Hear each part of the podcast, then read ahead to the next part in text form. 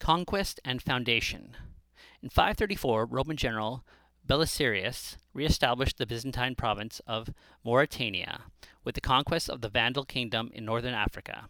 Despite his efforts, the Vandal king Gelimer had been unable to effect an alliance with the Gothic king Thaddeus, who probably took opportunity of the collapse of the Vandal authority to conquer Ceuta, which is now Septem, across the Straits of Gibraltar in 533, possibly to keep it out of the Byzantine hands.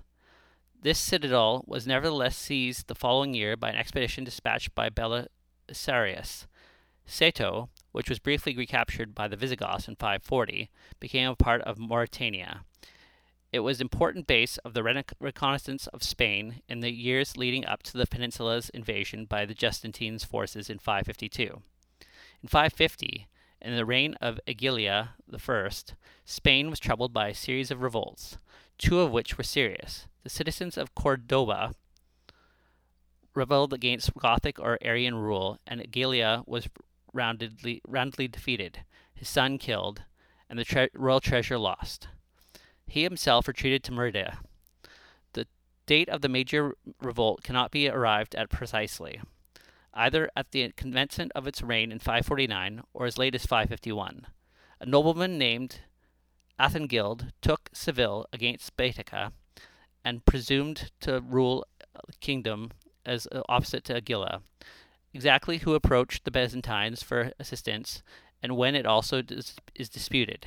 The primary sources are divided. Even the name of the general's Byzantine army is disputed, although Jordanes wrote that patrician Liberius was its commander. He, Thaddeus, was succeeded by Agila, who holds the kingdom the, to the present day. Athengild had rebelled against him, and even now provoking the might of the Roman Empire. So Liberius and Patrician is on the way with an army to oppose him. James J. O'Donnell, in his biography of Liberius, casts doubt in his statement since the patrician has an octogenarian at the time. The, Procop- the Procopius reports that he had returned to Constantinople when the Byzantines invaded Hispania, and he could not have led the invasion. O'Donnell states that the Jordanes may have heard the Liberius name was being mentioned for commander of the Spanish invasion, but in the end, the fact of his relief from command of the forces of Sicily made the story of his voyage to the Spain incredible. However, according to Isidore of Seville, in the history of the Goths, it is Athengild in an autumn of 551 or winter of 552 who begged Justinian for help. The army was probably sent in 552 and made landfall in June or July.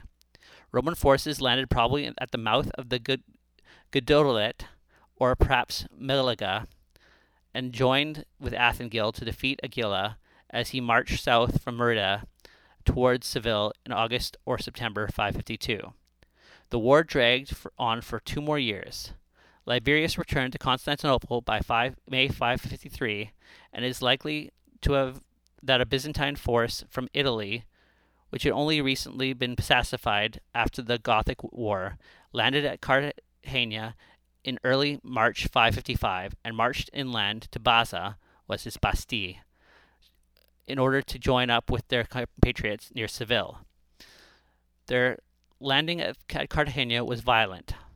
The native population, which includes the member of the Leander of Seville, was well deposed of the Visigoths, and the Byzantine government of the city was forced but suppress their freedoms, as an oppression from which lasted decades in their occupation.